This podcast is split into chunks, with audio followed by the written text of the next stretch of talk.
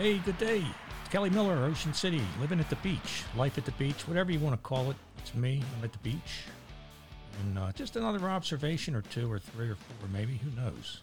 But, um, that's what I do. I observe things and then I think about them and I either write about them or I talk about them. But um, I'm just an observant person, I guess. You know, I was talking earlier uh, about the uh, crab shortage and I blamed it on the rockfish.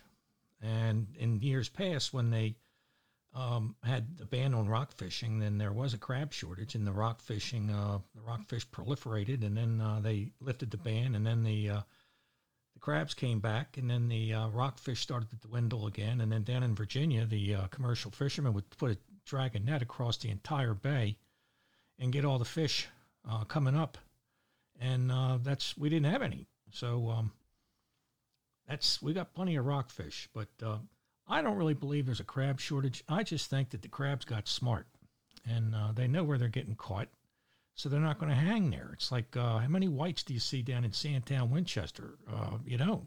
You know they, they got the hell out while the getting's good, and that's what the crabs are. They gotta gotta send somebody out there surveillance and uh, find out where these crabs are because they're here. They just didn't disappear.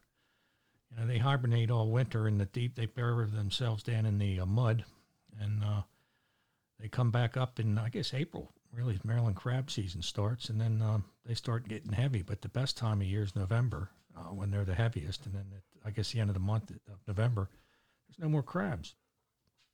So that's just my observation. It might not be right. Um, it's not scientific by any stretch, and um, I haven't conferred with anybody, social uh, networking people or um, sociologists, uh, to find out why there are no crabs um, in the bay, like there are no whites in um, West Baltimore. But um, they're there. They haven't gone away either one of them. They just uh, they moved. So I did go up to Assateague Island today, and um, the OSV count was way off. It's uh, as I said, you're only allowed 145 vehicles up there, and well, I had uh, 71 vehicles showing up on my app when I got there. There were 17 vehicles in line, and I looked at the app, and they'd already reached maximum capacity at 145. So maybe another day. Instead, I uh, I went over and picked out some uh, uh, what do they call these things? Uh, variegated boxwoods uh, bushes. So I figured I'd go uh, do some more landscaping in my backyard. And I picked them out at the nursery this morning, and I put them, left them in my truck, and then I went to Home Depot to pick up 25 bags of mulch and while I was waiting for them to bring it out curbside, I, you know, I locked the truck up and all, and it, it's hot.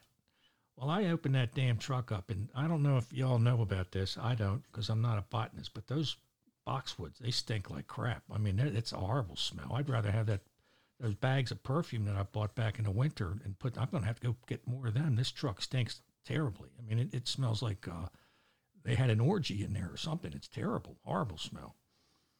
So uh, I don't know if I'll ever get that out of there, but I'm gonna have to get a couple of those evergreen bushes that you hang off your rearview mirror and all kinds of um, assisted um, smelling things that make the car smell better. All the cops are to think now he's not eating beans, he's smoking pot. Look at all those uh, scented things hanging off his rearview mirror, and then um, they'll get me again. So, uh, but you know, I did walk up on the boardwalk early this morning, and as I do most times, I got to get up there before the Torrons and they were there.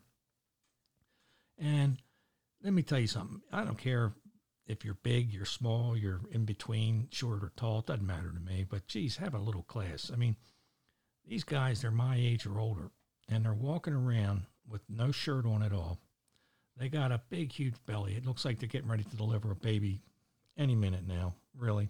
And uh, I don't know whether to boil a pot of water and stand by and help or what, but um, yeah, they got their they're totally naked from the waist up and barely um, that bathing suit just barely fits over that waist. And that's another story I hope I don't have to talk about. But uh, and then they got all the bling on, all the gold necklaces and all the gold on their wrists and stuff like that. What's up with that crap? I mean, really, I've never worn a necklace or a wristband or anything. I don't even wear a watch. I don't even wear a ring. Yeah, they uh, they walk up there and they strut their stuff, and I think they thinking that they're all it, and uh, come on and get some of this. And oh man, I'm telling you, I don't even walk around my house without a shirt on. That's how uh, um, prudish I am, and I'm not prudish. I just, you know, I got a little bit of class. Um, but yeah, walking on the boardwalk like that.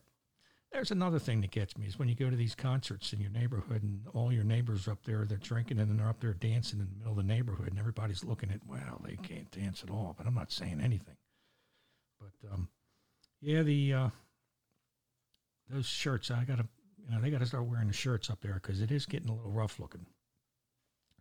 But um, in any event, I'm to go out and work in my garden. And then I will be back to finish off the day and finish off this podcast. So, anyway, I was thinking about uh, getting more involved down here, like uh, with some groups, uh, you know, whatnot. Uh, you know, I did join the Elks Club, but that's, uh, I haven't done anything up there really except go to happy hour on Friday and uh, get my Queen of Hearts ticket up. It's up now to about 30 grand. Uh, that drawing goes off every Saturday. But then I thought, well, maybe I ought to join the Optimist Club. But then I figure I get kicked out of that. So uh, I don't think that's uh, got a really good future for me. I did sign Jetty up for uh, search and rescue missions. When she's six months, then um, they'll take her in and they'll train her with me. And uh, I guess they'll both have us sniffing out drugs. Who knows? But um, if I come back and start throwing my paw at you, you can you can damn well know that I've been well trained. But um, I mean, there's a lot of other things to uh, get involved in down here. I'm really not a joiner. You know, I uh, I don't like rules, and um, so you know, when you join something, you get all these other volunteers that join something, and then they like making rules, and they like bossing you around, and I don't like getting bossed around. I take orders, you know, when I have to, but uh, you know, you, you join something to volunteer, you don't want a lot of bullshit. So uh, that's why I don't get involved in too many things. But if I find something that I'm interested in, you can certainly bet your uh, your wallet that I'll talk about it. Um, so anyway, tonight up at Northside Park, uh, they're going to have uh, every Sunday night they have a concert, and uh, tonight's concert is a group called Fire Kite. I have no idea what they are. Called a high energy cover band. So I don't know. Maybe I'll um, have to uh, get fired up on Red Bull to uh, keep up with the energy. But anyway, they're going off, and then at nine o'clock, they have the um, drone show. It's first of its kind. Instead of fireworks, it's going to be a drone show.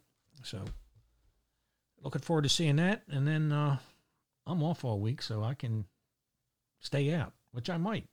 Who knows? But we'll see. Anyway, that's my final broadcast for today. This is Kelly Miller. I'm living here at the beach and I'm loving it. Talk to you tomorrow.